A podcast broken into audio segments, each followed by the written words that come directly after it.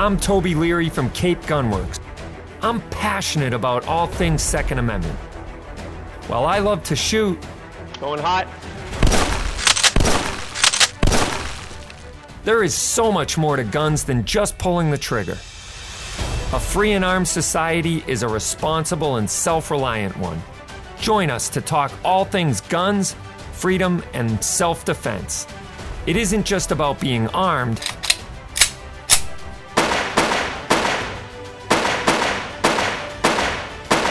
it's about being responsibly armed. So load and make ready. This is Rapid Fire.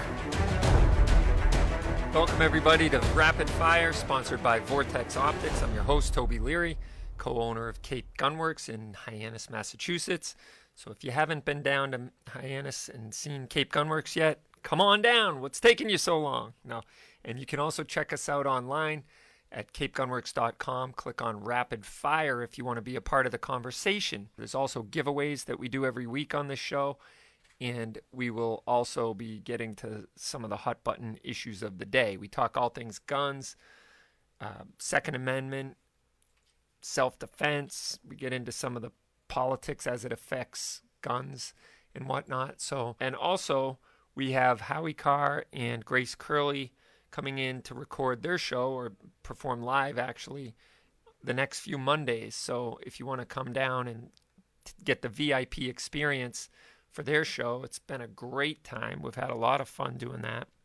Howie and uh, Grace have been able to go out on the range before their respective shows and get some trigger time in. And I heard Grace went out with the rare breed trigger the other day, and I could hear it blah, blah, blah, blah. She came in with her target. She did a very good job. And she goes, That was petrifying. That was scary. So it was pretty cool to see her do that. So that was awesome. Um, but yeah, we'll, we'll, uh, have them down in the next for the next few Mondays if you want to come in from starting at 12 noon for the Grace Curley show from 12 to 3 and then Howie will be on from 3 to 7. Uh, he's even doing that bonus hour from 6 to 7 where he was he used to have Taylor uh, in the office do it or in the studio do it. But anyway, um, I'm also on Grace Curley's show every Monday now. It's Second Amendment Tuesday on Monday because they're here, it's just so much easier for us to do the 2A Tuesday in person. So we do it on Monday, um, even though it's the segment called 2A Tuesday. And we get to your calls. It's been some great calls. Um, there's been some excellent uh, questions and whatnot. And she also gets a lot of texts for that matter. So um, lots going on in gun world right now. We have a lot of pro gun stuff happening and also a lot of anti gun stuff happening and it's amazing how every week it seems there's multiple things happening, whether it be a court ruling, whether it be Second Amendment, uh, the Supreme Court being willing to take up a case, or whether legislation's being introduced, or even uh, recently, the Biden administration has seemingly found a loophole to the Second Amendment, frankly um, and restricting the sharing of information. And this was a great little video on um, Guns and Gadgets, Jared Yanis's channel, um, a fellow Massachusetts uh, 2A YouTuber and podcaster, if you will, out there that does a phenomenal job. He does a great job of keeping everybody up to date including myself. I, I get a lot of the information I share from him. And uh, this was a uh, loophole that I still don't even fully understand. But basically, the, the long and short of it is uh, they're going to ban 3D printed guns and the technology behind that.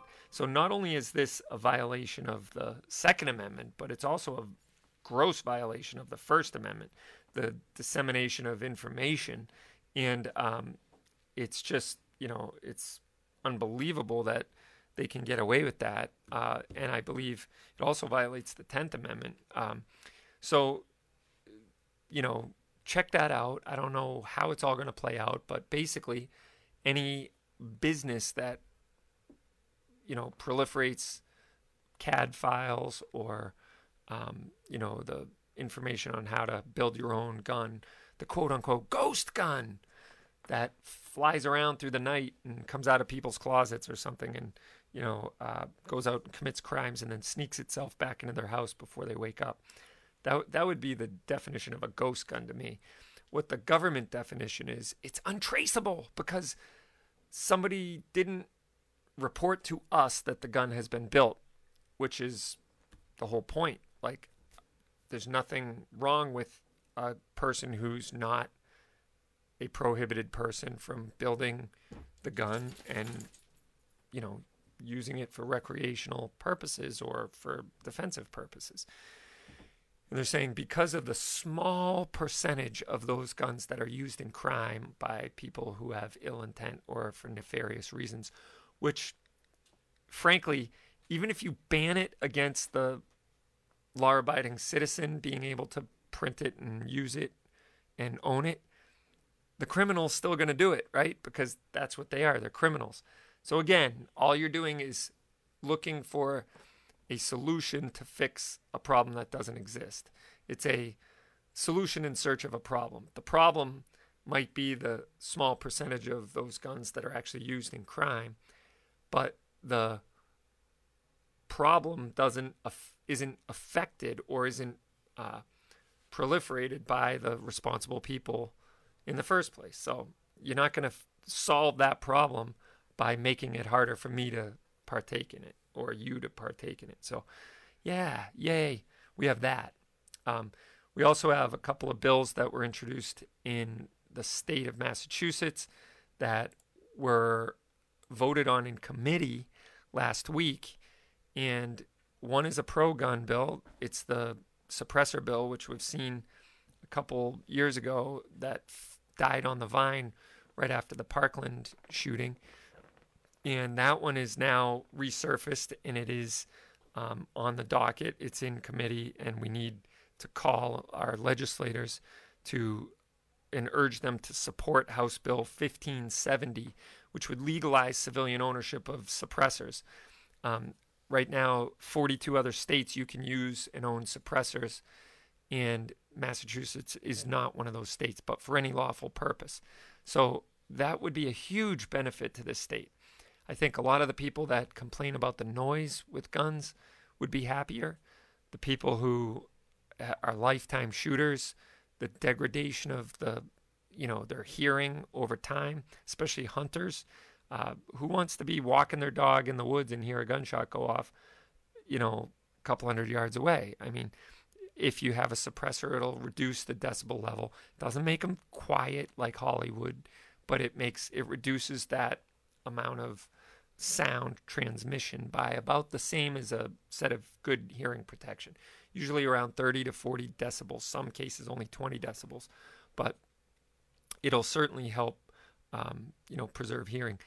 I think the greatest use of suppressors would be for the home defense situation. So you don't permanently cause hearing damage if you ever needed to use a gun in self defense. So, all right, we'll talk more about that on the other side. And uh, if you don't have your gun license, you want to make sure you go to capegunworks.com. We have regularly scheduled license to carry classes, including ladies only and couples classes.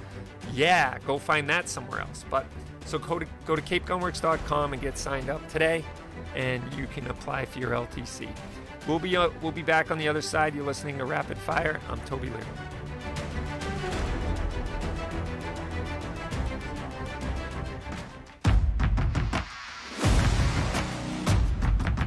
If you crave versatility in a tactical reticle, the new ARBDC3 delivers with a host of features you need to adapt in the field. A 1 MOA center dot provides a precise point of aim, while the surrounding 16 MOA open circle helps get your eye into the center faster for rapid target acquisition in close quarters. The ARBDC3 also adapts to a variety of light conditions. Center dot and surrounding open circle illuminate for low light shooting, and because the reticle is glass etched, it can also function without any illumination. When you need to go long, the upper ranging feature allows you to range silhouette targets out to 600 yards, while the bullet drop compensator, or BDC, keeps you on target out to 650 yards. Plus, you get wind holds for 5, 10, and 15 mile per hour winds. The AR-BDC-3 is specifically tuned to the ballistic performance of most common 5.56 loads out of an AR-15. There are resources in the reticle manual for conversions to 308, and as with any BDC, information gathered from a chronograph and ballistics calculator can adapt these hash marks to any other caliber and its own unique ballistic curve. From point blank to way down range, adapt with the AR-BDC 3.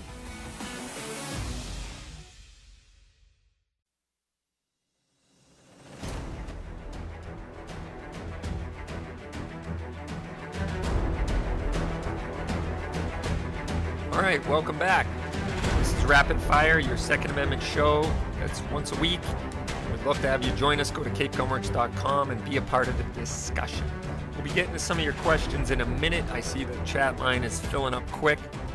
But before the uh, break, I was talking about the suppressor bill, and that's some positive movement in as far as uh, gun control in Massachusetts is concerned. Let's hope that that bill gets voted out of committee.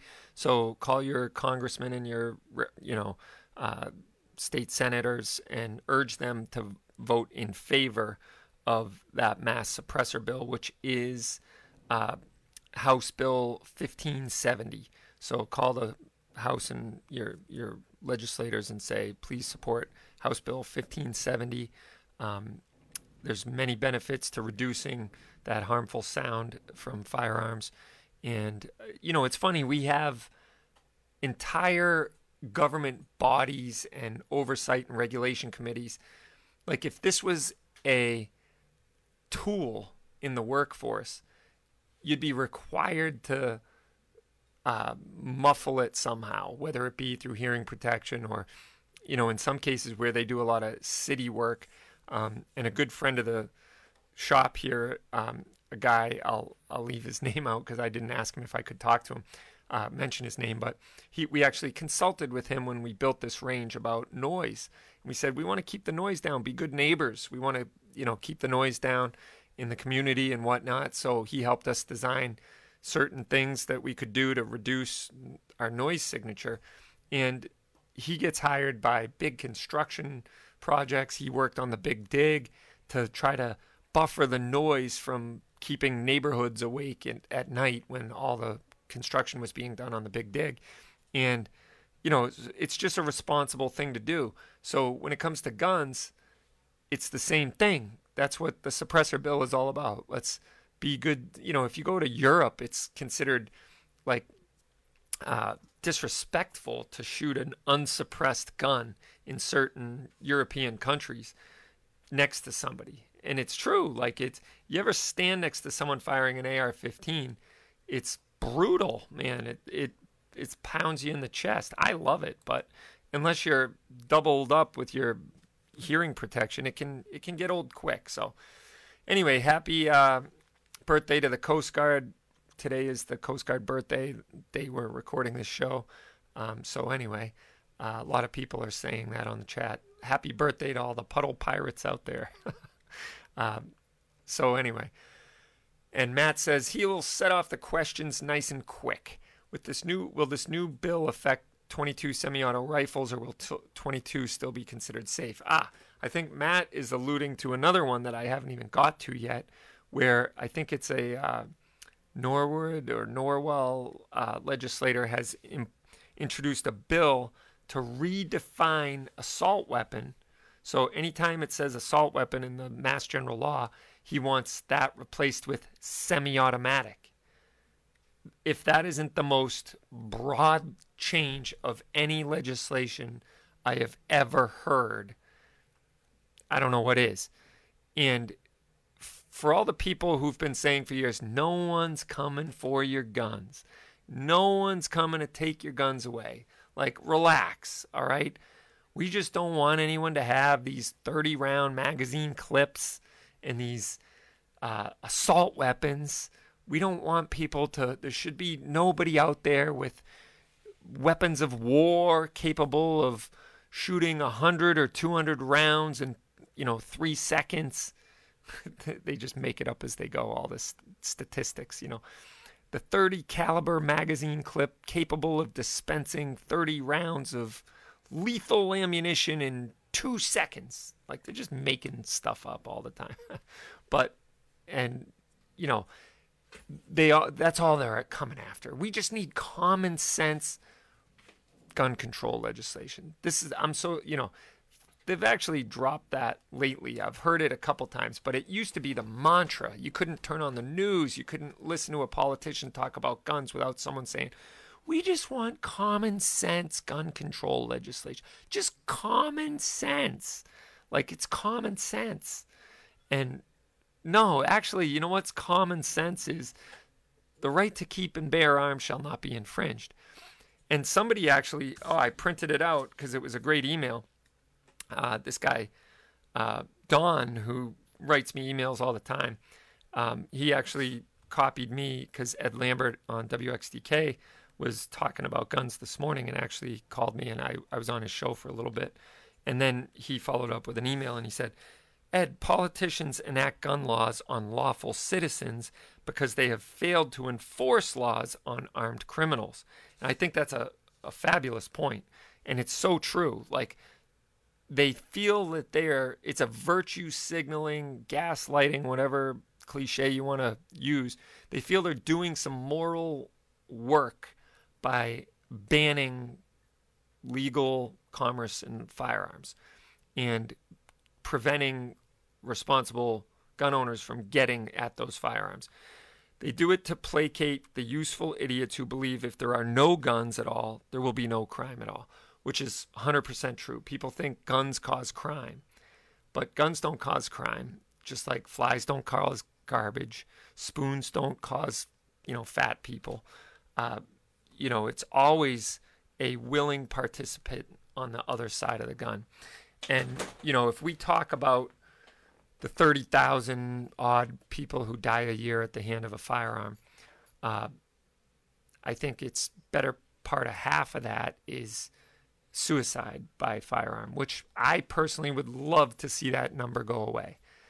And there's all kinds of great organizations out there like Hold My Gun, we would certainly do our part if anybody ever had any type of mental health crisis that they were going through and thought about, you know, using a firearm to harm themselves or others and asked us to just hold their gun for them, I would do it free of charge, no questions asked. You know, just come on in, we'll help you out. So that's a thing, you know, like there's plenty of people that you could ask that would help you with that. And I would love to see that number go down to zero. So then, out of the 12 to 15,000 that are used a year in crime or as a uh, police in the line of duty or as a civilian preventing themselves from being killed in a self defense situation. Um, out of all that, you look at the other side of the coin where there's a, estimates of a million and a half to two and a half million times a year where guns are used to prevent crime without a shot being fired. So that's the other side of the thing. You let's say you could snap your fingers and take guns away right off the map, vaporize them out of everybody's house, and they're no longer the, in the land. Well, there's two and a half million times a year that somebody was in the process of being assaulted violently or their lives were in danger that they used that firearm to prevent that crime from being committed or preventing themselves from being a victim. And now that blood's on your hands, as far as I'm concerned. That blood of that person who would have had that adequate protection that you took away, that's on you. Um, you want to lay all the crime by nefarious intent of criminals and you know those who are mentally um, you know insane or you know want to harm other people at the feet of law-abiding gun owners well then i lay all of the crimes that are thwarted because of firearms at the feet of people who want to take firearms away. There you have it. I think the number grossly outweighs the number of times people use guns in crime. And uh, so, for that reason, I think you're going to lose the argument. And for good reason. So, anyway, let's get to some of your questions. Uh, so, we just talked about uh, Matt's question about the semi-auto 22 rifles will that be considered safe i don't know i haven't dug into that bill that the politician wants to ban or change the definition of assault weapon to semi automatic. That'll be just the biggest gun ban in the history of the country. Um, so, Yoko says the Constitution shall never be construed to prevent the people of the United States who are peaceable citizens from keeping their own arms. That's a quote from Samuel Adams, Massachusetts ratifying convention of 1788.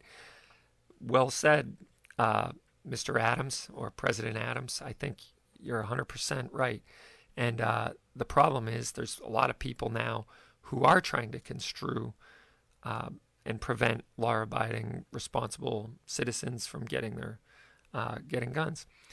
Uh, Cavi says, "Hey Toby and hello fellow Second Amendmenters. Hey, how are you? Um, an armed man. Here's another good quote by John Adams. An armed man is a citizen. An unarmed man is a subject.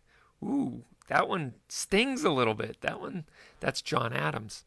Um, so yeah. And Brian wants to know if we still got that 50 cal at the range. Yes, we do. And you might hear it in the background of this because we're open right now and there's people shooting. Um, so when the 50 goes off, you'll hear it. it's boom time when that goes off.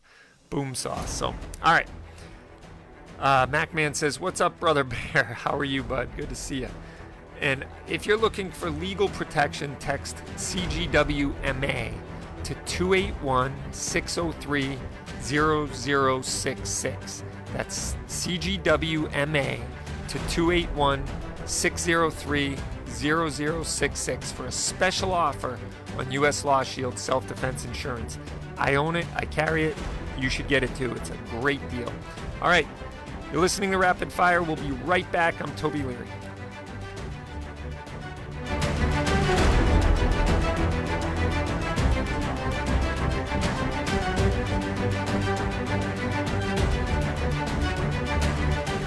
Vaultek VT10i. It's your travel buddy so it goes where you go. To your work, on the road, or at the range. It's the smart and rugged safe built to protect, no matter what you trust it with. We've made sure every inch of your safe is built to the highest possible standards. Security is at the forefront of our thoughts, so no unwanted guest. The VT10i provides multiple quick and simple access points, including high-resolution biometrics, backlit numeric keys, keyed entry, and even your smartphone for remote access. The two-point anti-impact latches keep your safe strong, and Vaultek lithium-ion battery charges in just 2.5 hours and lasts up to six months. So it won't let you down. There's a reason we're the number one rated biometric safe. Get yours at VaultekSafe.com and find us online at Facebook.com slash VaultekSafe.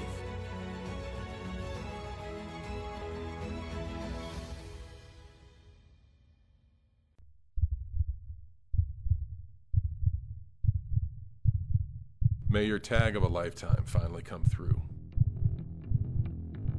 May the snow pile up and the elk come down. May your socks always stay dry. May the herd bull finally break from the herd. And may your aim always stay true. Welcome to the next level. Welcome to the Vortex.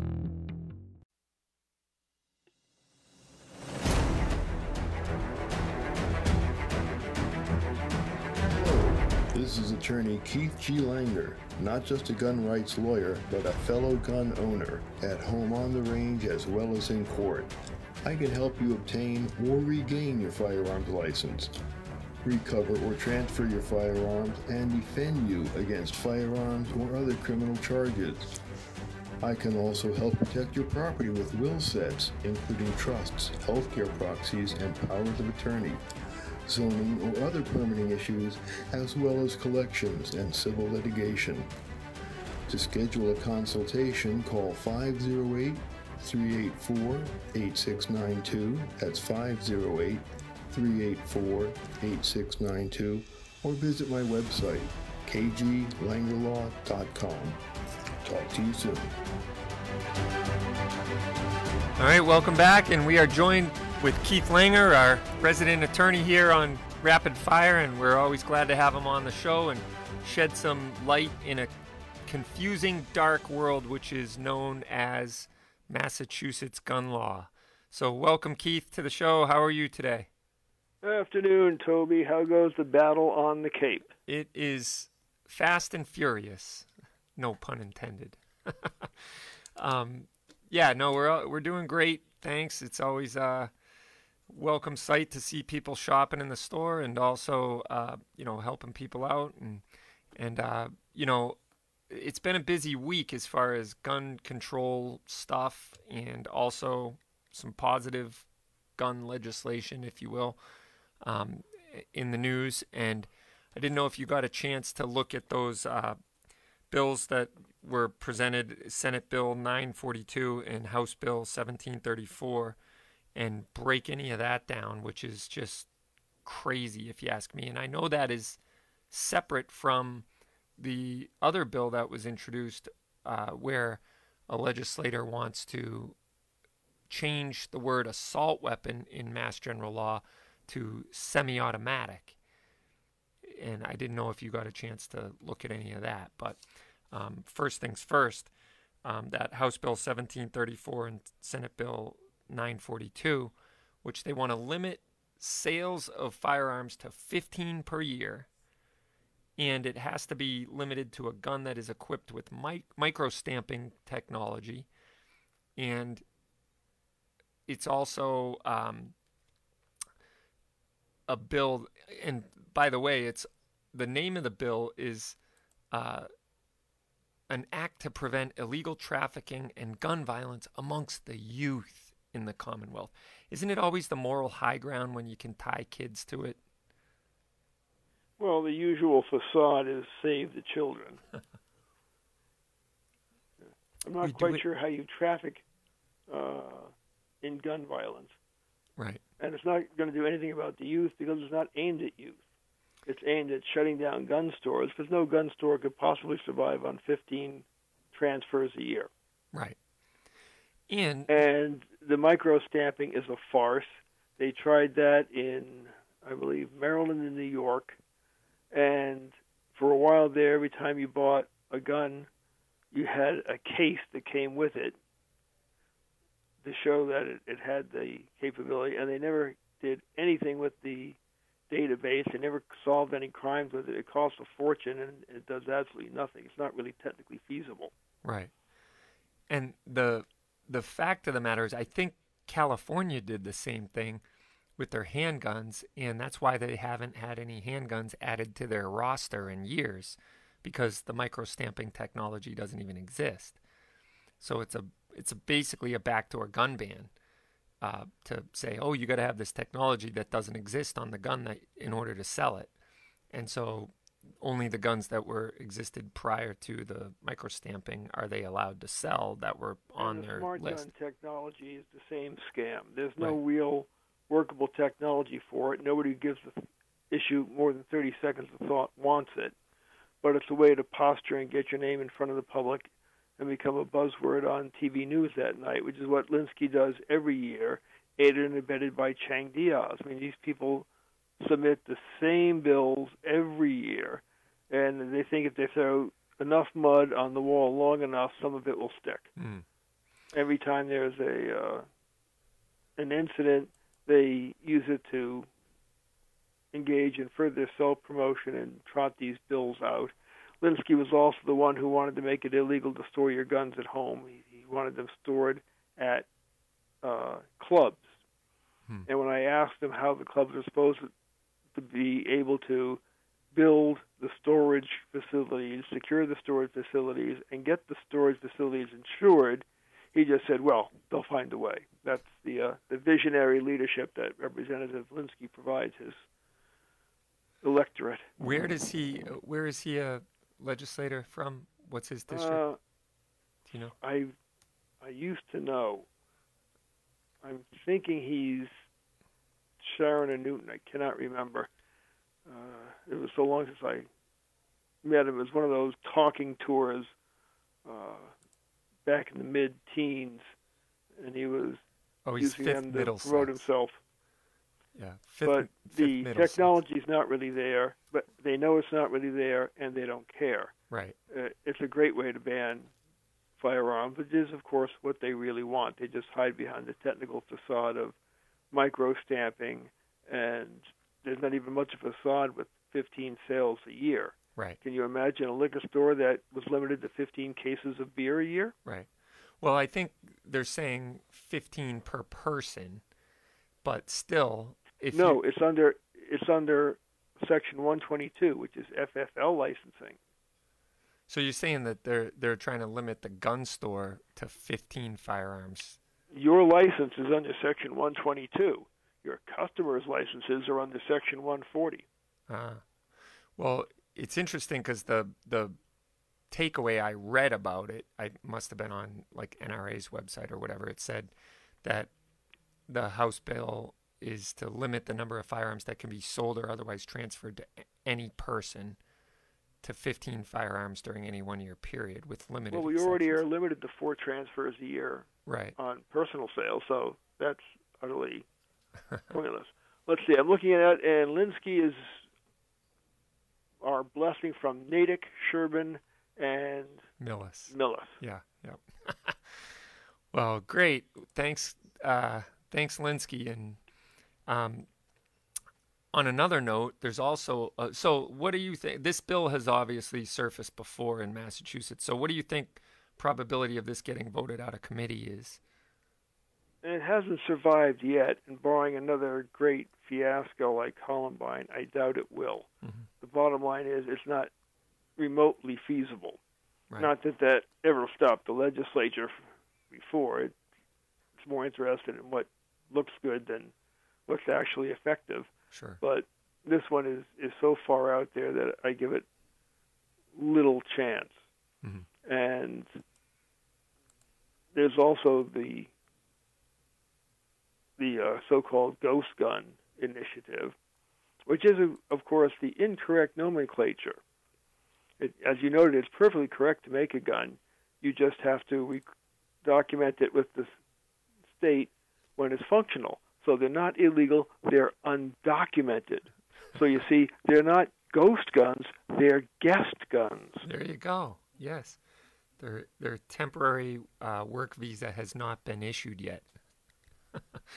um, the bill I like that has been introduced, uh, and it's been introduced by Paul Frost, is an act relative to noise reduction devices, and it's uh, to repeal the ban on suppressor ownership um, which is prohibited under Section 131 of Chapter 140, and make it legal for any lawful purpose, legal legal for use for any lawful purpose. And that also has been kicked around in committee, and I don't know if it'll make it out or not. But we've seen this introduced before, and then it went cold after Parkland the last time. So I'm hoping that it will make it out of committee and make it to a full f- floor vote. Um, you know, And of course, there were no silencers, quote unquote, no suppressors whatsoever at Parkland. right? The problem at Parkland was an invertebrate police officer, not suppressors. No, I, I agree 100%. Um, so, conversely, with this bill having been on the floor before, what do you think the chances of this one are of making it out of committee? Uh, again, slim because there's a small pool of people that actually have suppressors. And the logic behind the bill is irrefutable. It would do wonders for reducing range noise, which would make neighbors happy. And you can shoot with simple plugs instead of full on muffs like I need for many of my guns, particularly the open gun. Plus, it would provide additional revenue because you got to get the license for it. There's no real downside because if a criminal is going to commit a crime with a gun, whether or not it's got a suppressor on it is really irrelevant. Right. They're already criminals by acquiring the firearm with or without a suppressor and by their use of it. So throwing in a, a superfluous charge about possessing a suppressor is just inane as any sort of deterrent. Mm. Yep, I agree. And you know, having used suppressors quite a bit, um, they're certainly not hearing safe. Like you said, you still want to put some put some plugs in, uh, depending on what firearm you're using, and depending on if you're using it indoors or outdoors. Uh, so there's a lot of that, you know, education that needs to happen to tell people that hey, it's not like Hollywood where you screw on this muffler device to your revolver, which you see in yeah, the movies all the time, and all of a sudden it goes pew pew pew. You know, it sounds like three little puffs from a little uh, airsoft gun. Actually, an airsoft gun's louder than the Hollywood, you know, suppressed revolver. and uh, yeah, but anyway, um, would would like to see it like to see it happen. So um, that would that would be great. But we live in hope, like you said last time. Um, and desperation. Yeah, desperation for sure. Well, um, all, as always, it's been great um, talking to you, Keith. I appreciate your input, and uh, don't forget. Hopefully, you're getting your team ready for our Top Shot Invitational, which is coming up on September 11th, and I'd love to see you shooting that. And uh, anyone else who wants to shoot in that, we uh, go to uh, topshotinvitational.com and check out the shooting tournament on September 11th, where we're going to have um, a course of fire. You go with your foursome and you shoot a 22 pistol, 22 rifle, 9mm pistol, and 9mm rifle, and raise money for a great cause. We're going to be raising money for Heroes in Transition and the Nicholas G. Xiarhos Fund, two Gold Star charities from right here on Cape Cod. And it's going to be a ball. Entertainment, food, uh, lots of sponsors, lots of people uh, involved. It's going to be a festive atmosphere. And there'll be some great bragging rights and prizes for those who win. So come on down to Cape Gunworks for that and uh, get signed up. We'll see you on the other side. I'm Toby Leary. You're listening to Rapid Fire. Thanks, Keith.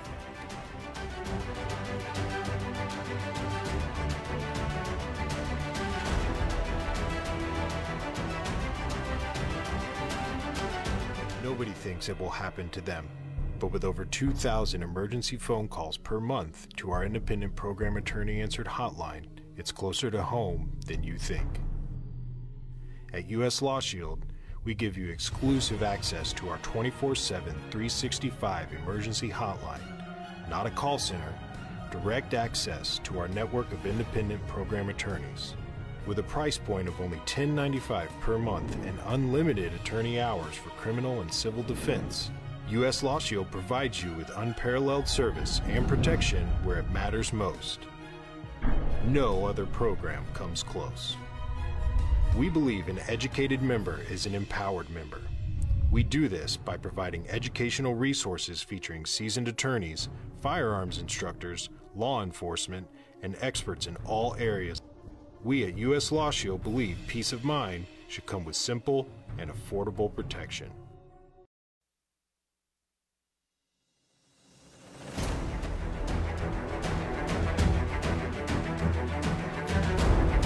Welcome back to Rapid Fire. I'm your host, Toby Leary. And make sure you come on in and take a private lesson, one on one instruction tailored to you. You can get a great lesson with one of our instructors here at Cape Gunworks.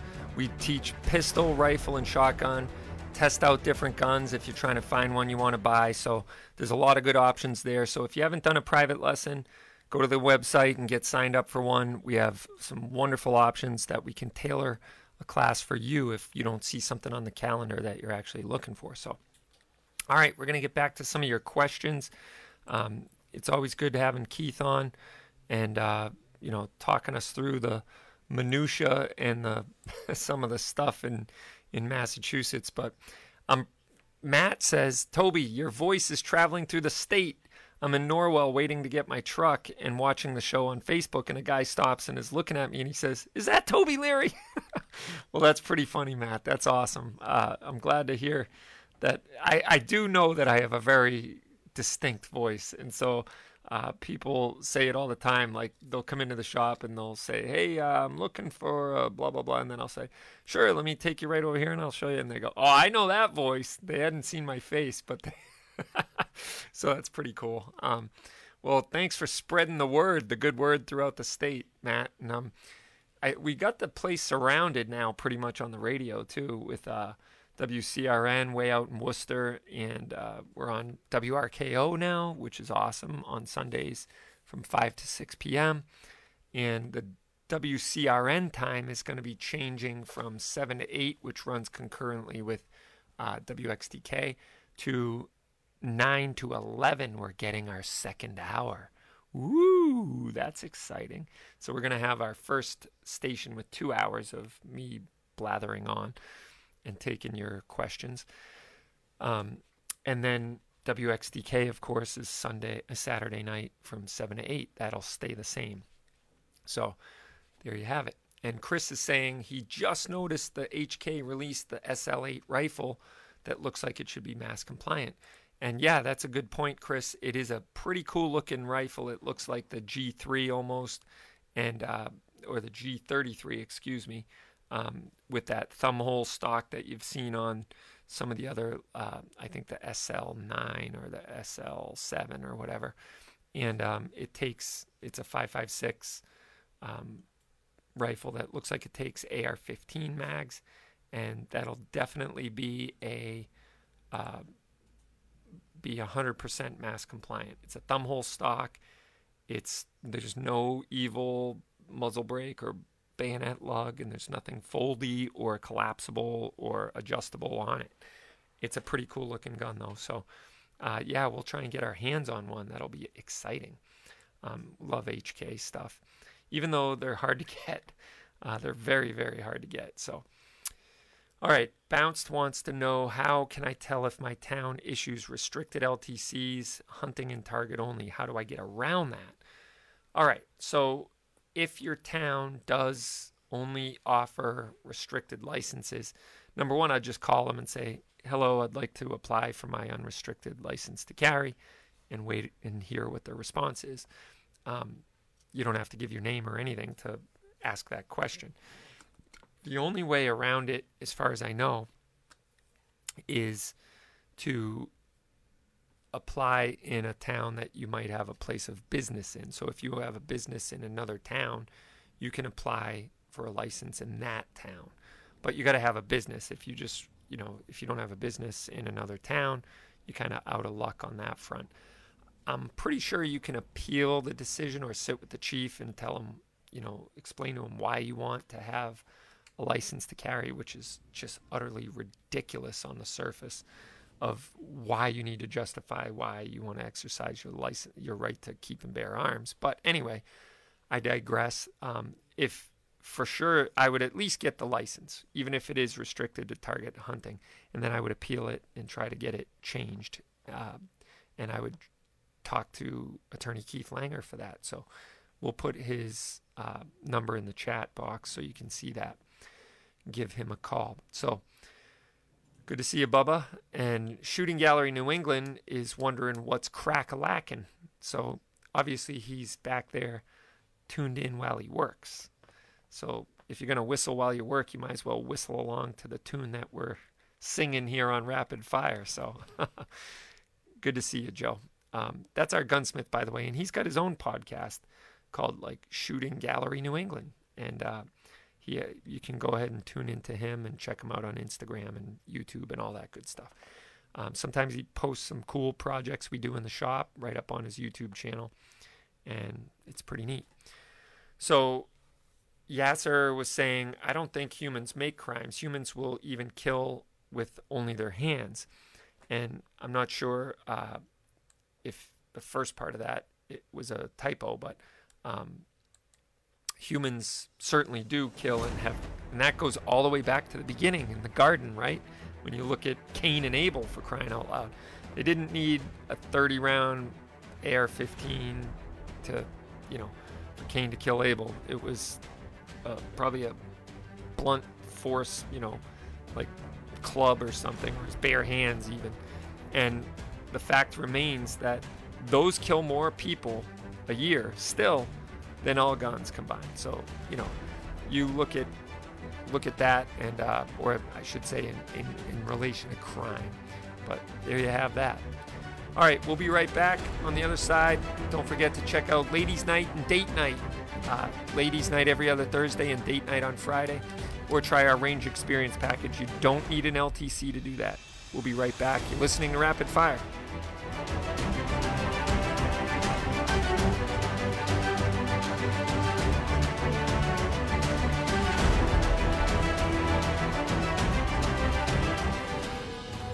Made in America since 1949.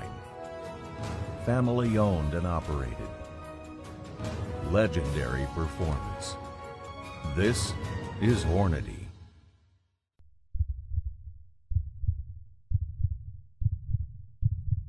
May your tag of a lifetime finally come through. May the snow pile up and the elk come down. May your socks always stay dry. May the herd bull finally break from the herd. And may your aim always stay true. Welcome to the next level. Welcome to the Vortex. Snap Safe, featuring a pry resistant 3 16th inch solid steel door, 2300 degree Fahrenheit 1 hour fire shield protection, and a lifetime warranty. Snap Safe, a modular safe with welded safe security.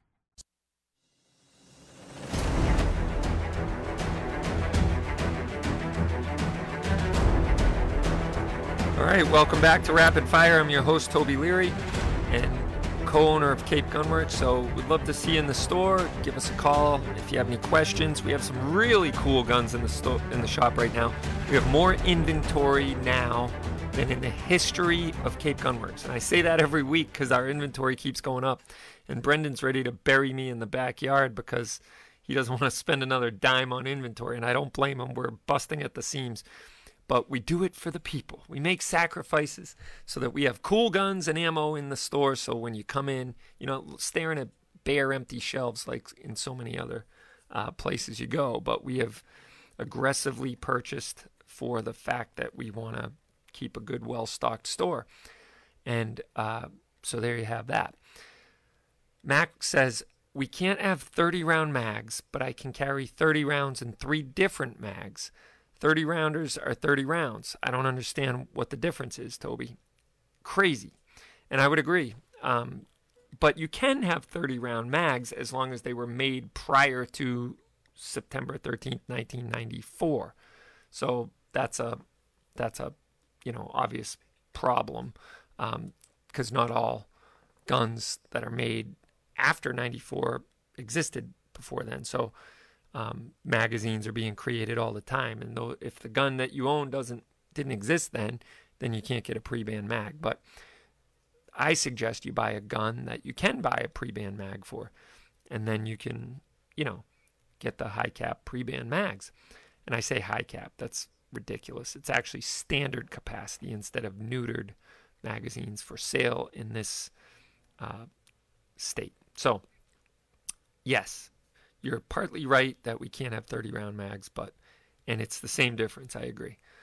In fact, USCCA does a phenomenal study on this in the concealed carry and home defense class that we teach here at Cape Gunworks. And we talk about the rate of fire of all the mass shootings that have occurred since Columbine. And would you believe it if I told you the rate of fire in the Columbine shooting was that of a Civil War era or Revolutionary War era musket. I think it was like four shots per minute. And that's the same as if you were to have a muzzle loader. So they had all the time in the world to shoot and take well aimed shots and basically execute people. And so the rate of fire, the amount of rounds that the gun can hold is irrelevant which became glaringly obvious at Virginia Tech when you look at Virginia Tech shooter who had some high capacity mags or standard capacity mags, like 17 round mags, that he only loaded 10 in. And one of the guns he used was a Walther P22, which only holds 10 rounds. And he basically had all the time in the world to go from classroom to classroom and execute people. And those that put up a resistance survived or had a higher chance of surviving. There was lower casualty rates in those classrooms. And those who barricaded and fought back than those who just kind of cowered in fear and waited for it to be their turn to get shot. Because there were people who used those exact words. I was just waiting for it to be my turn to get shot. Instead of like, hello, it's okay to fight back against the guys who's trying to kill you. So being armed is a state of mind. Um, it has nothing to do with capacity and type of weapon, and you know, it's having the will to fight. So anyway, I don't know where how I got down that rabbit trail, but all magazine capacity. Um, Brian saying you might have to come make some noise. Yes, do it. Um, don't forget, we also have the contest every week, the giveaway. So go to um, capegunworks.com slash rapid fire, and we are giving away a free gun cleaning this week on the show before the end of the show. If you miss out on this one, make sure you get registered for next week's. So you'll be able to, you know, get registered for next week's giveaway.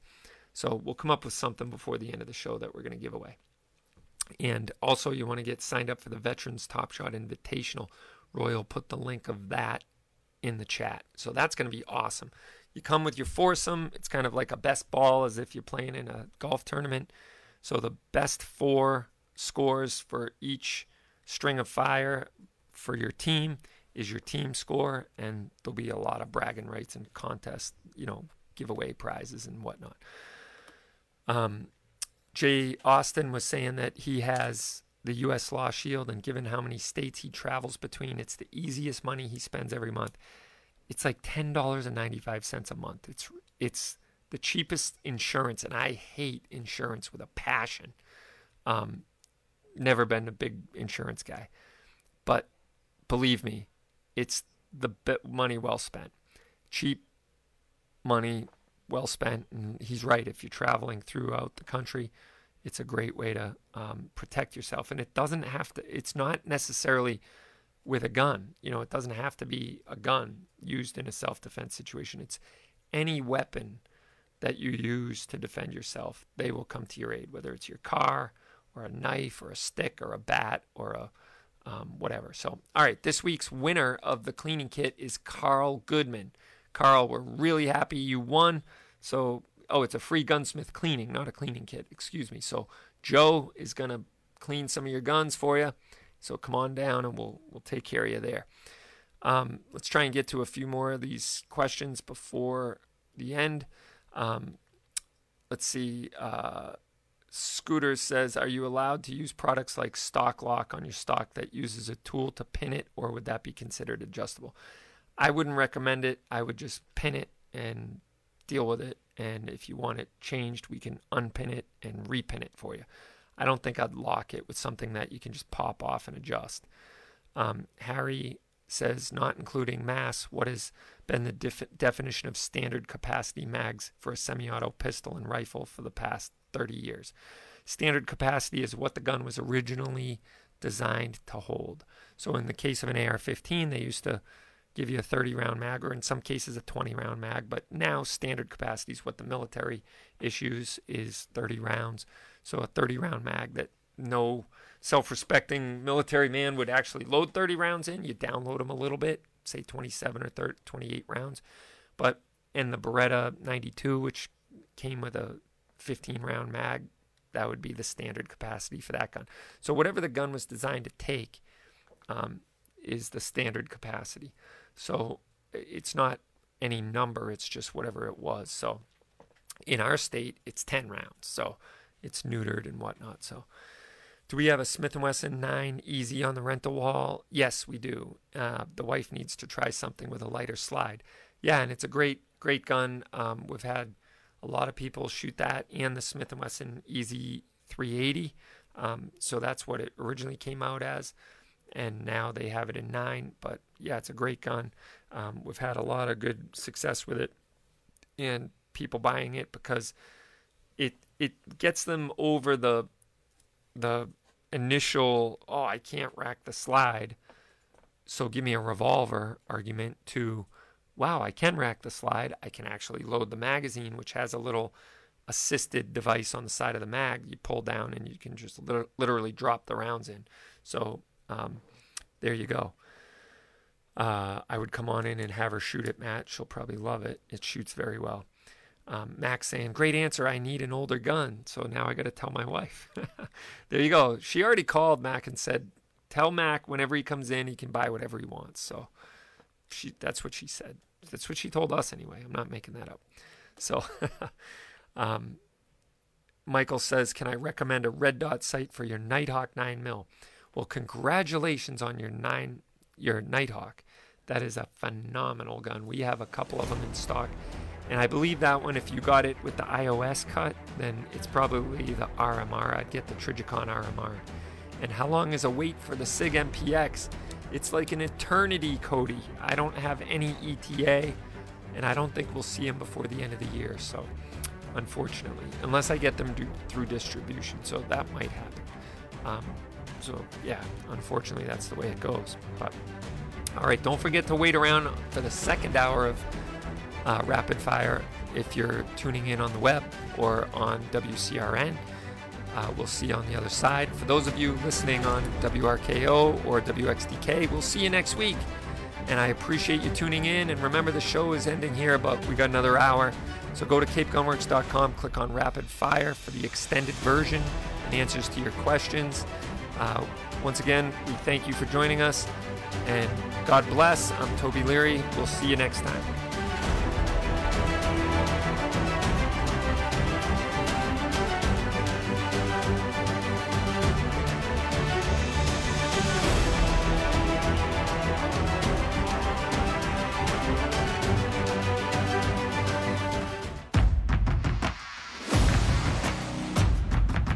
If you crave versatility in a tactical reticle, the new ARBDC3 delivers, with a host of features you need to adapt in the field. A 1 MOA center dot provides a precise point of aim, while the surrounding 16 MOA open circle helps get your eye into the center faster for rapid target acquisition in close quarters. The ARBDC3 also adapts to a variety of light conditions, the center dot and surrounding open circle illuminate for low light shooting, and because the reticle is glass etched, it can also function without any illumination. When you need to go long, the upper ranging feature allows you to range silhouette targets out to 600 yards, while the bullet drop compensator, or BDC, keeps you on target out to 650 yards. Plus, you get wind holds for 5, 10, and 15 mile per hour winds. The AR-BDC-3 is specifically tuned to the ballistic performance of most common 5.56 loads out of an AR-15. There are resources in the reticle manual for conversions to 308, and as with any BDC, information gathered from a chronograph and ballistics calculator can adapt these hash marks to any other caliber and its own unique ballistic curve. From point blank to way down range, adapt with the AR-BDC 3.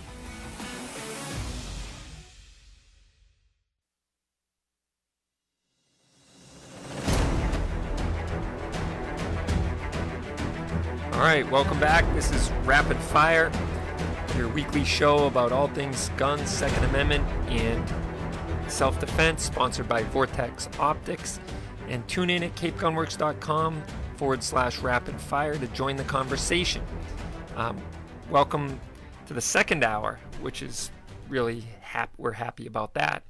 Um, so if you're online and listening, you're welcome to stick around. And if not, um, we, we, will, uh, you know, catch you on WCRN, which is where our second hour is, AM 8:30. So, by the way, I got to say thank you to WCRN because they put on a great golf tournament last week, and I was able to bring my dad and my son and my son's friend, and we had a good golf outing. And uh, I was happy to take a day off and relax a little bit, which I needed. Unless somebody says, hey, you're going to this event, be there. I don't take a day off. So um, that's the way it works sometimes. I am going away toward the end of August, though, for a gun show. It's a business show, it's not your typical gun show.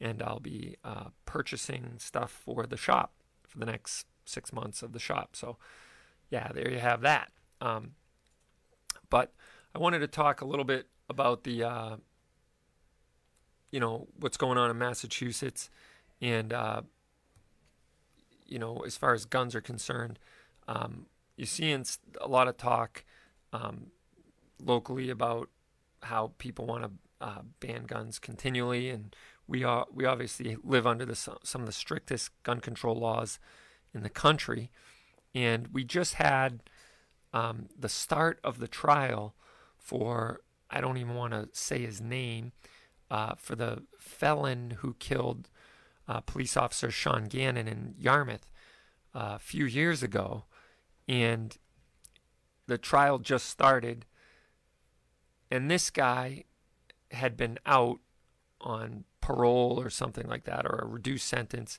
after 30 prior felonies with a gun. So he got arrested with 30 different firearms, and he was a felon in possession of guns. Under mass general law, he should have served a minimum mandatory sentence of a year per offense. So that would have put him away for 30 years. But guess what? He was out in a few years, back on the streets, buying guns again, illegally, and possessing them again le- illegally. He obviously didn't learn his lesson the first time. And because he got off in three or four years, there's no teeth to the law. The law has zero teeth, zero integrity, zero credibility. What is the what is the law even worth to put on paper and take the time to vote up or down on it and then write it into law and then put it into the, you know, practice and then threaten people with it if you get people who are convicted of possession of a illegal gun and have a 30 count charge which puts you away for 30 years now that you know might dissuade some people from having an illegal gun. If you had five illegal guns and you got caught and you would go away and serve every day of five years, yeah, maybe that would be a little deterrent for them, for the people who are rationally thinking, although most criminals don't think rationally. But here he is. What, what integrity does that law have if the guy can get out in a few years? And, you know, then he goes on uh, to kill and murder, um, you know, after hiding in the attic and shooting at the the dog Nero when he went up the attic to get him, and then ultimately killing Officer Gannon. So we all know gun control doesn't work. Gun control only restricts the people who don't want to risk losing their ability to legally own firearms from possessing a f- certain firearm. It doesn't have any teeth whatsoever or any um, practical application as it relates to criminals. Um, it just, you know, they're they're criminal by definition. They break the law. Some of them, like this guy who killed um, Officer Gannon, was a career criminal, and you know they're just going to continually uh, commit crime. That's what they do unless you lock them up and throw away the key. Now, I dare say that some of the people who, and I'm not going to go down the road of the January 6th uh, debacle that occurred one way or the other. All I'm going to say is we treat the people who got arrested for being in the U.S. Capitol far worse than people that commit violent crime in America. Violent, felonious crime. They there the, there's a bunch of people that have been in jail since they got arrested in January in solitary confinement ever since. In solitary confinement. They are literally a political prisoner in a gulag right now in Washington, D.C. And we don't tr- do that with any other criminal unless they are a threat to themselves or someone else. And the mental health issues that are going on in these guys, and a lot of them are just plumbers and, you know, electricians and uh, blue collar family guys who are, uh, you know, married with children. and their families haven't been able to see them. They've been arrested. Some of them cooperated fully. One guy went to his lawyer's office when he heard they were looking for him, and the lawyer called and said, Yep, he's right down here. But they still raided his house. His wife and kids were home, and they ransacked his house. And then they went out and arrested him at the lawyer's office after raiding the house. And his crime was going into the Capitol building on January 6th. And if you look at some video, there's people there that are saying to the officers when they start to try to breach the Capitol, um, what are you doing? Call for backup. Why are you out here, um, you know, just standing there? Call for backup. Don't let them do this. And then there were other people saying, hey, this guy's, you know, Antifa. This guy's Antifa. Don't, you know, and there were good people there trying to prevent people from going in. And they were just civilians. They couldn't do anything about it. And then there's other video of the people holding the door open, like the Capitol Police holding the door open, waving people in. Come on in, come on in, guys. Yeah, tour is starting. And so they walk in and they wander around. And the worst of it is Ashli Babbitt was murdered. Uh, frankly, I don't see any other, you know, thing that you could use to describe it. Um, she's there, and uh, yeah, maybe she was crawling through a window. She shouldn't have been, and she was shot on sight, basically, um, close range, and that doesn't happen in the case of, you know, BLM protests or Antifa protests where they're burning buildings to the ground It doesn't happen when they're trying to breach police stations that they know there's people inside and there's you know they're trying to burn the building to the ground when there's people inside no one gets shot in the face from three feet away when that's happening but yet somebody who's in there unarmed trying to you know go around through the crowd or whatever see the senate chambers or whatever it was or go someplace that they shouldn't have been. Frankly, they don't get shot in the face for that, right? Just doesn't happen. But yet, we live in a new world, I guess. Um, that, I guess, is something that happens. Shoot unarmed people in the face, and you don't even get to hear who did it. And, you know, if it was on the shoe was on the other foot, boy, people would be hanging in the town square. All right, we'll be right back. You're listening to Rapid Fire. I'm Toby Leary.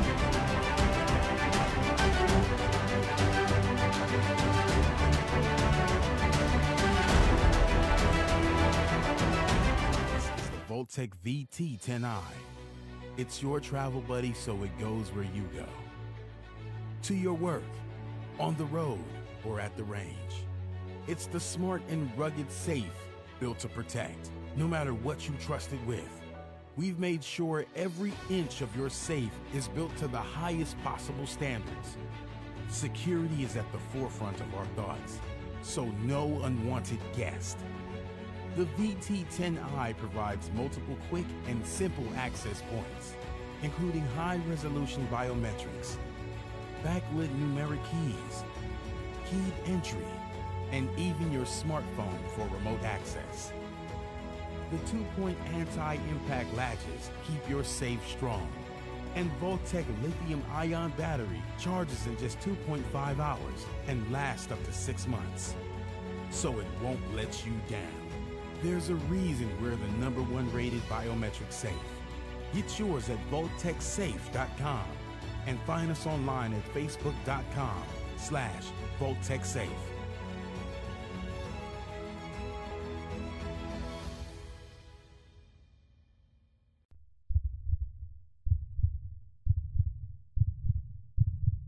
May your tag of a lifetime finally come through.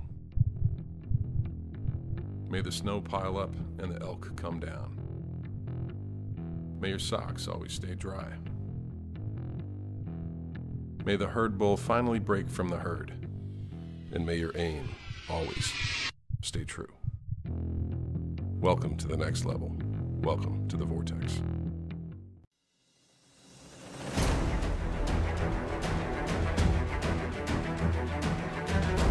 Welcome back to Rapid Fire. I'm your host, Toby Leary, Cape Gunworks, uh, co owner of Cape Gunworks in Hyannis, Massachusetts. And if you haven't been to the Cape to check it out, come on down. Love to have you in the shop and show you some cool stuff that we have. But if you haven't got your license to carry, make sure you check out our classes. We, we have them every week, and we have live fire and non-live fire classes, and so we'll we'll get you squared away so you can jump through all the hoops you got to jump through in order to exercise your birthright as an American citizen or a resident alien, because um, we extend the constitutional privileges to those who choose to have their home here permanently, whether you are a citizen or not, which I always found amazing. Like you can live here full time, um, but be a citizen of another country and still exercise your Second Amendment rights. That just goes to show that government doesn't give rights, God does. And we just recognized in the Constitution the, the God given right to keep and bear arms and self defense and protection of life and, you know, whatnot. So that's all we did was acknowledge it. And we acknowledged the giver of those rights and who it was, and not the fact that government is being nice to us and granting us something. That's what happens in other countries, and that's why they can easily be taken away. And in this country, they can't be easily taken away. So, all right, although they've been on a good run here of restrictions in this state. So, let's get back to some of your questions. Um, Matt wants to know if we carry gray ghost frames for Glock 19s, looking to get a gray one. I don't have the Gray Ghost ones, but I do have the POF and the Polymer 80. And the Polymer 80 ones, I believe, are gray, and we have the the 80% ones and also the complete ones that have a serialized number and they're considered frames. So you do a background check when you buy them, and then when you build it into a gun, you register it. So pretty easy. Uh, MacMan says another hour, awesome. Sign me up. All right. Well, we're glad you're glad you're on. Um, and Bounce wants to know if there's if he's traveling around the U.S. Is there options for me to concealed carry in other states? And yes, there is. There's the Utah non-resident license to carry, which we give that class once a month here at Cape Gunworks, and also Florida non-resident license to carry, which has reciprocity with all the same states as Utah does, except you're legally allowed to carry a gun in Florida, which Florida no longer recognizes the Utah non resident license to carry because it doesn't require live fire. Which there's a bill on the Massachusetts docket that they're going to assemble a team or a you know board or whatever to look at whether or not to require live fire training for the license to carry in Massachusetts. Hopefully that doesn't happen. Um, I would love to see America, uh, Massachusetts, follow the way of a lot of the other states in America, which are going constitutional carry. Um, I believe it's incumbent upon gun owners to urge other people to seek out competent training on the safe and efficient use of their firearm. I don't believe that the Massachusetts class is the how do I safely operate and use my gun. I believe it's the how do I get my license to carry class. It's like the MCAS test. You teach the curriculum to the test, right? you you know the kids have to take this test, so you're going to teach the curriculum around the test. It's not like a general knowledge test, it's a very specific knowledge base, and you teach to the test, which is ridiculous. Same thing goes on with the uh, Massachusetts license to carry. Like it doesn't make you a safer person. Yes, there's safety issues that we talk about in that four hour class, but I always preface the class. I give all the information that's required to be disseminated in the class. But that doesn't make you an expert with your gun. It makes you understand the legal implications of owning a gun. It also gives you some basic safety stuff. But frankly, until you've actually carried the gun and shot the gun and had proper instruction on the safe and efficient use of that gun, you're still, you know, not what I would consider uh, qualified to carry the gun. I mean, that should be a incum- incumbent upon us as gun owners to urge new gun owners to seek out that training. It shouldn't be mandated by government in order to exercise a freedom. If that's the case, then you could do that with your First Amendment, your Fourth Amendment. You know, in other words, if you don't want them to illegally come and search and seize stuff in your house, you got to attain, attend a training class. You got to pay a couple hundred bucks. You got to, you know, learn the ins and outs of searches and seizures. You got to know which kind of locks are approved to put on the door so that the government can or can't come in.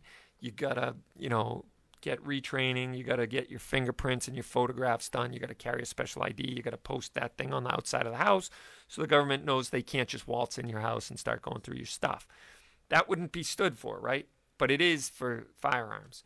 And until we educate people on how ridiculous that is, and we can go back to constitutional carry as the law of the land, which it was for hundreds of years here in America, um, until we do that and educate people on that, then you know, we're going to be stuck with what we got.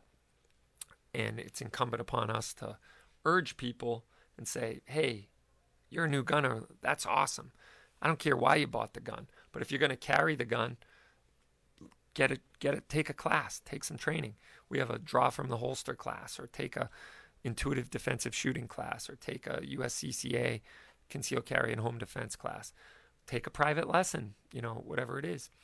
All right, the gaming says Toby, what does pre Healey mean? And uh, that's a great question. Actually, I'm surprised more people don't ask that. But the day that'll live in infamy, July 20th, 2016, I was out golfing with my family, and my phone broke practically with how many phone calls. And I'm, you know, when you're on a golf course, the last thing you want to be doing is tied to your phone. I don't like to talk on the phone when I'm playing golf, but I was getting so many calls, I couldn't ignore it. I finally pick up.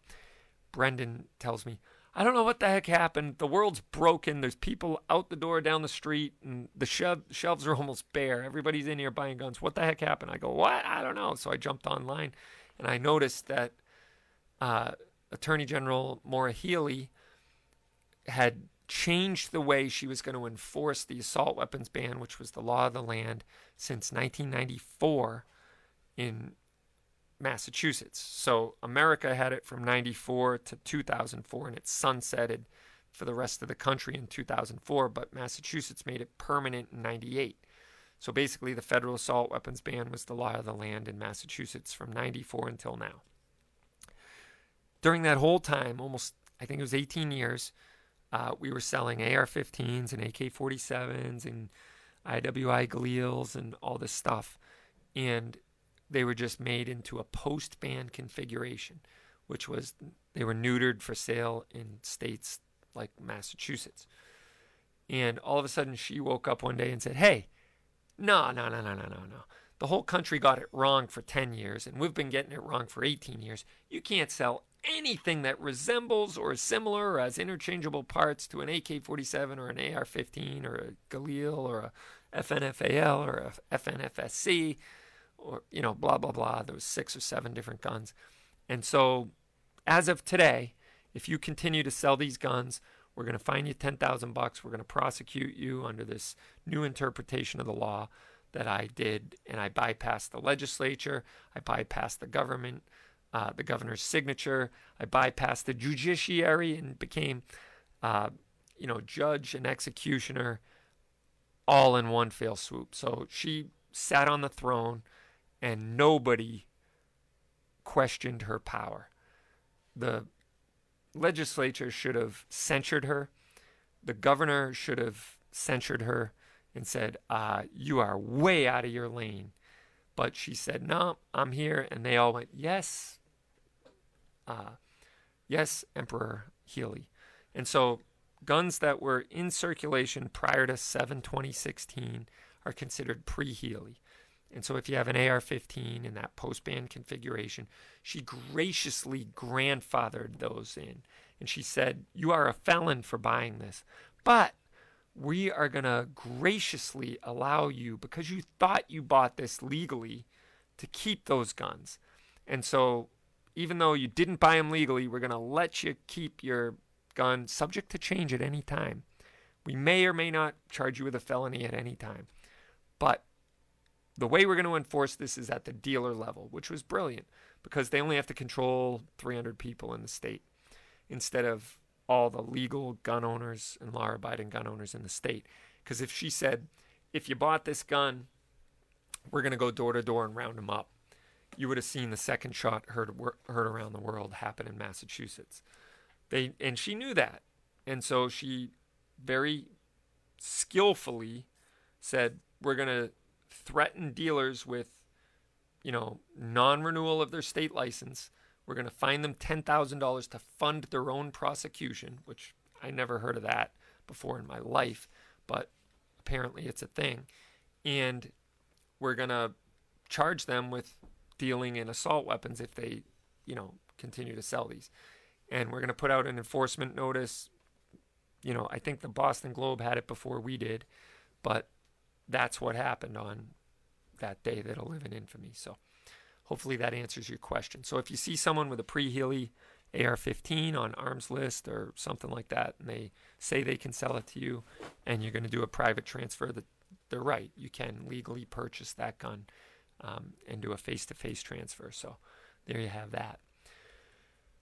Any pre-banned Glock mags? Yes, we do, Brian. We have Glock 22 and 23 and 21 mags in stock. The 21s are very rare. You don't get those often. So if you need some of those, you can come on down and we'll sell them to you. And we have other pre-bands as well. So come check it out. All right. We will be right back after these wonderfully crafted messages from our sponsors. And don't forget to go check out the classes on capegunworks.com. So we'll see you on the other side. You're listening to Rapid Fire. I'm Toby Leary.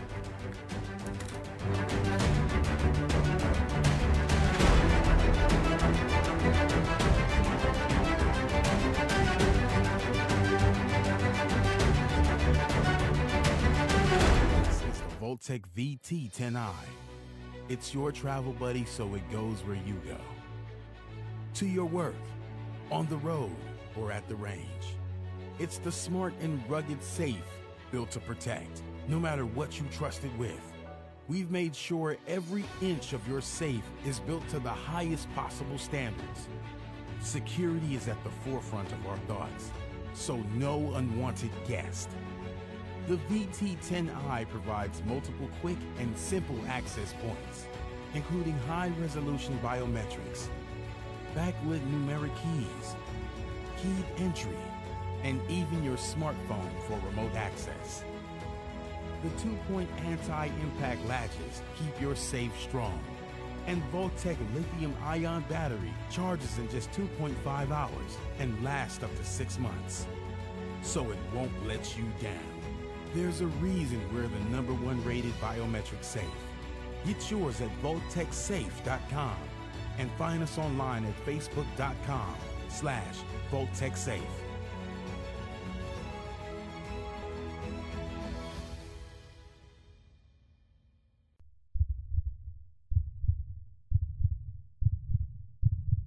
May your tag of a lifetime finally come through. May the snow pile up and the elk come down. May your socks always stay dry. May the herd bull finally break from the herd. And may your aim always stay true. Welcome to the next level. Welcome to the Vortex.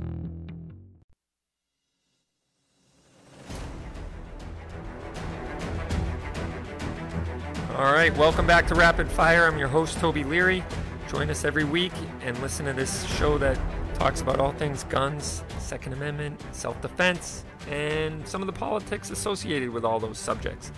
We get into gear and welcome to, you know, take your questions on what guns I suggest, you know, or what I carry or why, or, you know, any of those type of questions as well. So um, let's get back to some of your questions. Uh, Bounce says, what is a good first gun for my wife? And I think he's trying to bait me into um, a bad spot. I have no idea what your wife's, you know, capabilities are, coordination level is, what she actually wants the gun for, and what her, you know, uh, preferred type of gun is. So long gun, handgun. Um, you know, she could be a Civil War reenactor, and if that's the case, I would probably tell her to get like a cool old Sharps rifle. But I have no idea, is what I'm saying. But I will kind of stop being so, you know, uh, asinine about this and say, if she's looking for a gun for personal protection, then I would suggest she come in and take a look at a couple, like maybe the Smith & Wesson Shield EZ, maybe uh, one of the new Shield Plus or the Sig 365, or um, these are all good options. If it's just for home defense and out on the range, then I'd suggest a larger um, full-size 9mm striker-fired gun. But basically, a 9mm striker-fired gun and a full-size gun is a good place to start, um, whether it's a woman or a man, frankly. And uh, that's what where I'd start. But Isaac wants to know if we have any 38 or 357 Derringers in stock, and the answer to that is no. But I do have the new 410 45 long Colt by um, Bond Arms. So if you want to come check that out, it's pretty cool. Um, in Central Mass, drug dealers are being released all the time. The cops are powerless here. Yeah, it's a revolving door, and it's very frustrating for police officers, unfortunately.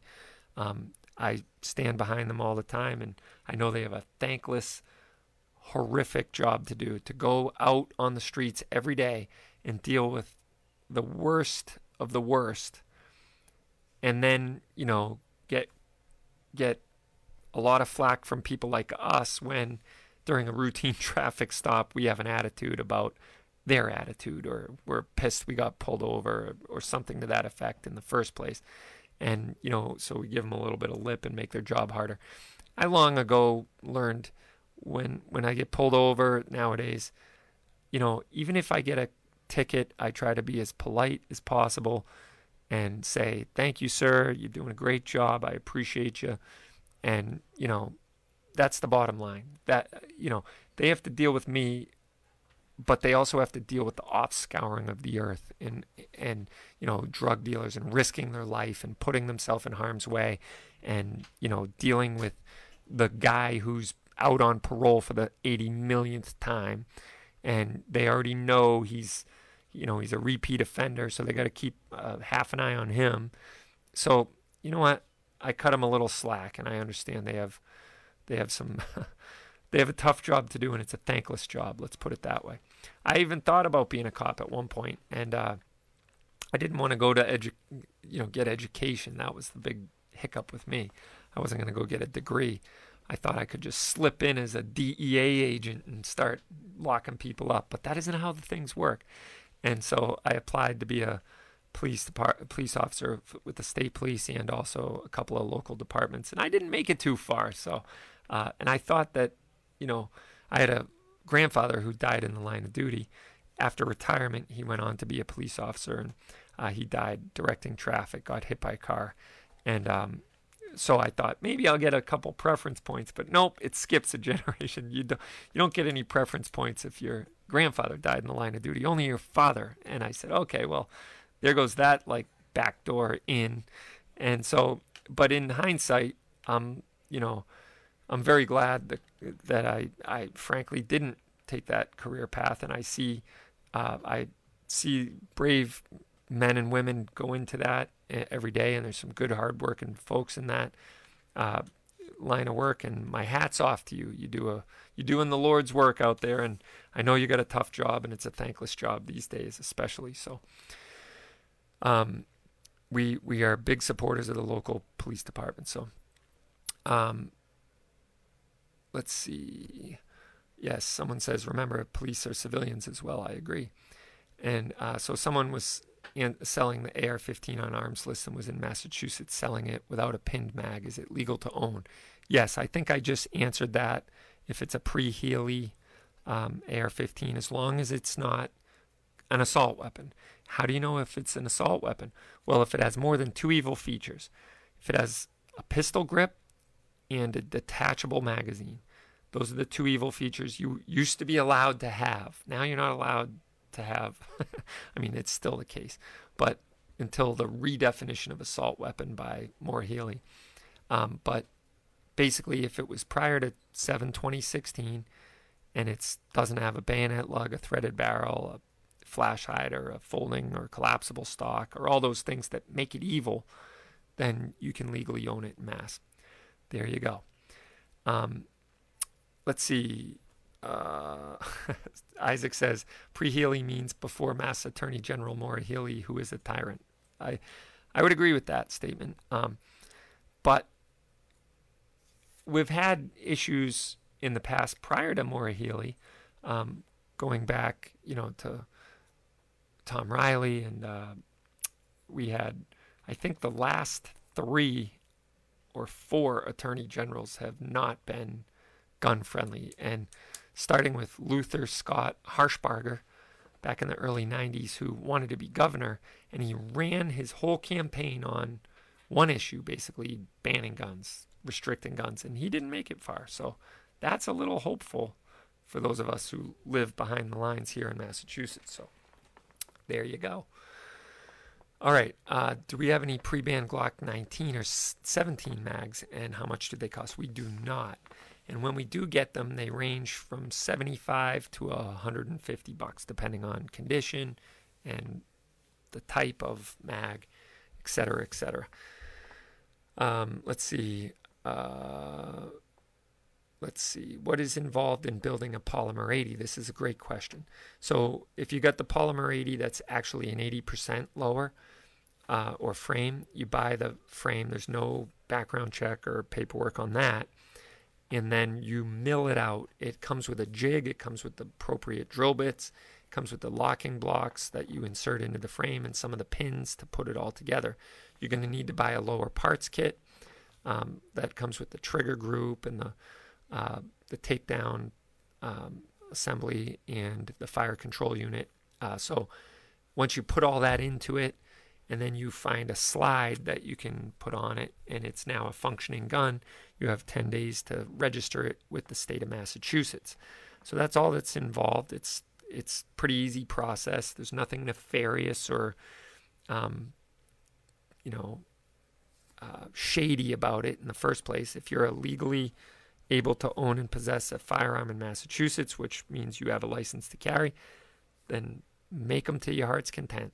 Uh, I know politicians would cringe at the, the, saying of those words, but that's what freedom looks like, folks. And is there a criminal element to that? I'm sure there is. But go ahead and ban them from us, and guess who's going to still have them? Criminals. There you go. What model Glocks do we sell? Well, we sell all model Glocks to local law enforcement because they are exempt from the Attorney General's regulations. So even though Glocks get tested and approved on the Massachusetts mass approved weapons roster, we can't sell them to civilians because they are held to the mass attorney general regulations. Again, these regulations are not law, but they are enacted in a way that um, they have enforcement and it's under the Consumer Protection Act, and they got to make sure that these guns are safe for the citizens of Massachusetts. So, uh, again, I think this all goes back to Reilly or maybe even Harshbarger, um, where they have to have certain criteria in order to be sold in Massachusetts. Well, the Glock pistols don't have an official loaded chamber indicator. They have an extractor based loaded chamber indicator, which when the gun is loaded, the extractor bulges out the side of the slide so you can tactilely or tactically feel it with your finger. I think I'm making up words here, but you can feel the extractor bulging out the side of the slide. But Glock refused to call it a loaded chamber indicator. So therefore, it doesn't have a loaded chamber indicator. And back in 98, um, the Attorney General made Glock buy every pistol that was sold in the state back. And even though they were legal to sell, because it didn't have the loaded chamber indicator. And he sent out a notice that if you bought one of these, you want to bring it back because it is an unsafe gun. Well, if it's an unsafe gun, why do cops get the free pass? Why are they exempt from the Attorney General's regulation? Don't we want our cops to be safe? Is this gun going to blow up in their face when they draw it out of the holster? And the fact that a lot of the police departments in Massachusetts use Glock pistols as their duty gun. Why are we giving our cops unsafe guns? Well, if you look at the what Glock calls themselves a safe action pistol. So that's interesting. Um, in fact, it has several safety features on the gun, like a firing pin block, like a trigger safety. So, therefore, if the gun's dropped, it won't go bang. And it's a very easy gun to use and operate. Um, but not for you civilians out there. The government says, no, you will screw this up. You will hurt yourself. You want to make sure you don't get one of those Glocks because they are the most popular gun in the probably the world. And 65% of all police departments in America use them, but not for you. They're good for us, but not for you. So you need not apply for that Glock. So, all that being said, I don't carry any Glocks for civilian sale unless they are pre 98. So they have to be Gen 1 or 2 or 2.5. There's a certain group of Gen 3 guns that meet the cutoff. Um, so if we get used guns, used Glock pistols that are Gen 2 or older, or 2.5 or older, or 3 or older, we can sell them. So, and it's a very, very few Gen 3 Glocks that we can actually sell. So that's the models we sell. When we get them, we buy them. Whenever they present themselves, we buy them. And yeah, there you go. How often do we offer the Florida class? It's anytime we do the concealed carry and home defense class. The USCCA concealed carry and home defense is the Florida class. And Isaac also supports constitutional carry for Massachusetts now. I agree. Let's start that movement. Let's do it now. Join the other, whatever it is, 25 odd states that have constitutional carry. On modern sporting rifles, what's the deal with gas system length? I'm looking for pros and cons and how to choose one. I see a range for sale on your e-store. What? Oh, a range for sale. A range of. I'm like, what range is for sale on my e-store? Uh, a range of gas length systems. Okay, so you want to get one. Uh, basically, the M4, which the military uses, is a carbine length gas system. You're going to have the most recoil out of something like that. My favorite is the sweet spot is the mid-length gas system. Um, tends to operate really well, shoots very smoothly, and it enables you to have a shorter barrel, like a 16-inch barrel. As soon as you get into a rifle length, you're going to have to have a longer than 16-inch barrel. So, um, if you're looking for legal protection, text CGWMA to 281 603 0066. That's CGWMA to 281 603 0066. It's a special offer we have with US Law Shield, so jump on that. You don't want to be unprotected. You're listening to Rapid Fire. I'm your host, Toby Leary, and we will be right back after these messages.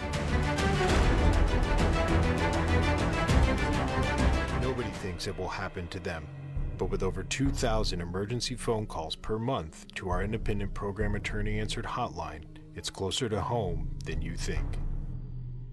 At US Law Shield, we give you exclusive access to our 24 7, 365 emergency hotline, not a call center, direct access to our network of independent program attorneys.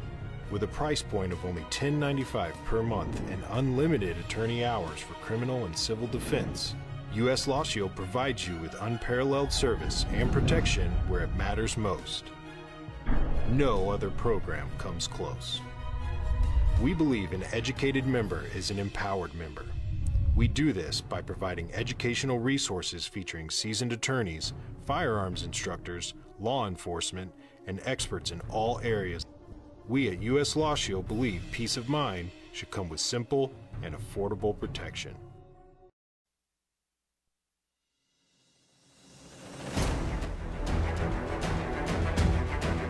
All right, welcome back to Rapid Fire. Don't forget to join us for the Veterans Top Shot Shooting Contest this September 11th. Sign up at topshotinvitational.com and support these great local charities and have a ball doing it. It's going to be epic. I'm really excited. We've done it a couple years in the past. We took COVID year off, And now we're ready to get back at it and bigger and better than ever before. So you don't want to miss that. It's very limited space available. Get a foursome together and jump on and sign up today. It's 99 bucks a person. You shoot four strings of fire. It's great prizes. There's food, there's entertainment, there's all kinds of stuff. So you don't want to miss it. Even if you're not going to shoot, come on by and support and uh, donate to the local charity. So, all right. So, um, getting back to uh, your questions, Bounce says, "Can I transfer a pre-Healey to me?" Wah, wah, wah. The answer to that is no. That would have to be done on a private transfer, person to person, face to face transfer, because gun stores are not legally able to transfer a gun that is pre Healey unless it was in their inventory prior to that. So I can't just take a gun in and sell it on the rack and say it's pre Healey. That only works with the person to person transfer. And Max saying if I bought a pre Healey AR 15, what brand would I buy? Um, I think back to some of the great guns I sold pre Healey, and the one that sticks out the most is the LaRue. Um, if you can get your hands on one, that would be a great find. LWRC is a phenomenal gun. Um, but the truth of the matter is, if you get a good quality lower and upper, you can build it into whatever you want. Um, I love my LaRue. I do own one. I own Spikes Tactical. I own a couple of Franken guns that I built. I own Seekins Precision, which is a great uh, upper and lower that I built into a phenomenal gun. Uh, but frankly, the AR platform is so versatile, it doesn't matter much. But I will say I'd stay away from a few brands. I'm not a huge fan of the polymer lowers. Um, some of the cheaper ARs, like the M&P Sport rifles, the earlier ones, they came out with the Sport 2 and upgraded a little better. Um, some of the there was a couple of really cheap like Deltons and um, DSCs and stuff like that that I'd probably steer clear of. Uh, there was also trying to think uh, what some of the really cruddy ones out there were, but there was some like four or five hundred dollar ARs that just didn't work well. I would steer clear of those. Get a good quality mil spec higher end one. Colts are fine. The BCM, uh, Daniel Defense, any of those would be good choices. Uh, you can't really beat beat those good quality mil spec guns. Um, advanced classes are so much fun. Using your own gun and getting expert instruction is highly recommended. Uh, I would agree with you, Big Pond. Um, we teach classes here, not enough because, frankly, they have a hard time filling up, and much to my chagrin. Um, I don't know if there's any space available in the Rob Pincus class that's coming up in uh, Boylston at the Worcester Pistol and Rifle Club. That GOAL uh, sponsors. Y- you sign up through GOAL for those, but he always teaches uh, four days worth of classes, usually a carbine class or a two-person arm defense or um, a intuitive defensive shooting or an advanced pistol handling class. I've taken them all several times and they're all very good. They're a good eight hour class. Do a two day if you can. And here's the thing about advanced classes. When I say advanced, I'm really just meaning a full day class because you're going to learn more in a full day class than three two hour or four hour classes combined. Um, but you get a lot of muscle memory, you get a lot of reps, you get a lot of uh, front loading your training, and you're going to come away with a bucket full of information that you'll probably want to repeat and take the same class again. But you're going to be so much better trained if you jump into one of those classes and bite the bullet, spend the money, take the time off of work, and buy the ammunition necessary and take that class. It's better served than buying another gun. There, I said it to my own hurt. we'll be right back. You're listening to Rapid Fire. I'm Toby Leary.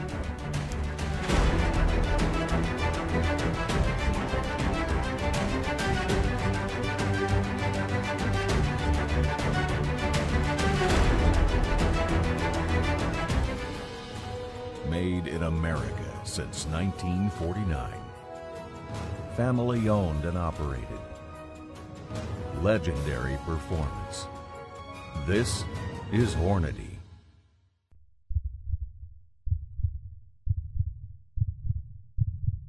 May your tag of a lifetime finally come through. May the snow pile up and the elk come down. May your socks always stay dry. May the herd bull finally break from the herd, and may your aim always stay true. Welcome to the next level. Welcome to the Vortex.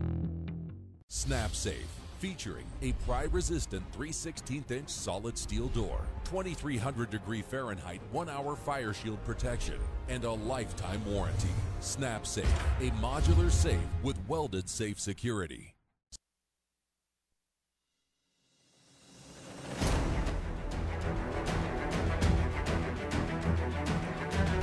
All right, welcome back to Rapid Fire, your weekly show. All things guns, Second Amendment, self defense, and some politics sprinkled in there, and whatever else I want to talk about. So, I'm your host, Toby Leary, co owner of Cape Gunworks in Hyannis, Massachusetts. So, come on down and see us. We'd love to help you out. We have a ton of inventory, we have a ton of classes. So, if you're a gun guy or girl, we'd love to see you here. So, um, getting back to some of your questions. By the way, go to capegunworks.com, click on rapid fire, and you'll be alerted anytime we're going to record rapid fire and you can make your voice heard on the show. So we're in our second hour right now. And uh, so if you hear me answering questions, that's where those come from. So if you want your question specifically answered, make sure you get signed up to get notified when we go live. So you can get your live question recorded. Figure that one out. um, anyway, getting back to your questions. Uh, can I talk about holsters I pref- and my preferred way to carry a handgun? Yeah, holsters are a compr- carrying a gun is a compromise of something. It's a compromise of comfort, concealability, or accessibility. And you know, in the construction trade, whenever we're doing a job for somebody, we would always say, you can have it good, fast, and cheap. Pick two. And I feel like that same saying goes for holsters. You can have it comfortable, accessible, and concealable. Pick your favorite two because you're going to compromise something, right? Uh, if it's wonderfully comfortable and incredibly concealable, it might not be the most accessible or, you know, however way you want to paint that. So for me, I used to carry a gun strong side, which means on my hip, uh, outside the waistband, with a pancake style holster and a thumb retention snap on my 1911. So I just dated myself big time. I used the Galco Fletch holster, and it was very comfortable and very accessible, but not quite concealable. Eh, it was kind of on my size frame. It would print quite a bit, um, and it wasn't quite as accessible as it could be. But um, over time, I've evolved into having a appendix inside the waistband holster. So now I have accessibility really, really good, and I have great control over the gun when I come up out of the holster because it's in that space where you do everything right in front of your body. Um, you know, it's it's easy to get good control of the gun. As soon as I draw out of the holster, my muzzle's in a safe direction. And uh, concealability, it, it definitely works really well. It's not as comfortable as that aforementioned Galco Fletch holster, but I've learned to live with the discomfort. So you just kind of grin and bear it. And after a while, it's no big deal. So you kind of get used to it. The human being is very good at getting used to some dis- some level of discomfort. Um, so that's how I carry a handgun. It may or may not be for you. Um, I get a lot of big bodied people, let's say they're big boned people, come in and say, I could never carry like that because of my big gut. And I say, well, um, not so fast. If you're willing to live with a little bit of the discomfort, it actually conceals a whole lot better than it does on a person who's built like me, um, which is like a Greek god, by the way. No, I'm kidding. I'm kidding. And anyone who's seen me knows I'm lying. And I'm built like Rope Man from, uh, what was that cartoon? In fact, one of my buddies used to call me that on uh, as a kid. He's like, "You're rope man," and I, I said, "I don't, I don't think I, I resent that remark. I don't think I resemble that." What was that stupid cartoon that, that was on when you were a kid? What was it called? It was the Mighty Heroes. There it was. Yeah. yeah. All right. Anyway, I digress. So that's how I prefer to carry a handgun. And uh, as a follow up question, he asks if you have an LTC, can you build a homemade cannon? Jeez, what do you need a can? If you ask Joe Biden, no one could even own a cannon after the Bill of Rights was signed for crying out. The ink wasn't even dry and they were going around rounding up cannons. So what do you need a cannon for? Nobody needs a cannon to defend their home. But I think if you did some real honest fact checking, you would have realized he was wrong about that. But anyway, I think there is some cannon restrictions about bore size. If it's over one inch bore, you need to have a special cannoneer's license. So you want to make sure you're compliant with that. But if it's under an inch, you're probably good to go. And they're fun. Um, I would just get the modern equivalent and get the uh, X Products can cannon that goes on your AR 15 pre band lower and put that all together and start launching some freedom 12 ounces at a time or get the golf ball adapter and screw it inside and then you can launch golf balls like 3 to 600 yards that's pretty cool and if you played in the top shot invitational you got to tee off on one of the holes with that x products can cannon and use it as your drive so that was cool um, davey wants to know how busy the gunsmith is and he is sweeping the floors back there so bring in your guns, and we will we will get it done for you. No, he's he's always busy, but he has got caught up. So there you have that. Is there any hope that the 94 assault weapons ban we have will be repealed? And yes, there is. I believe there is.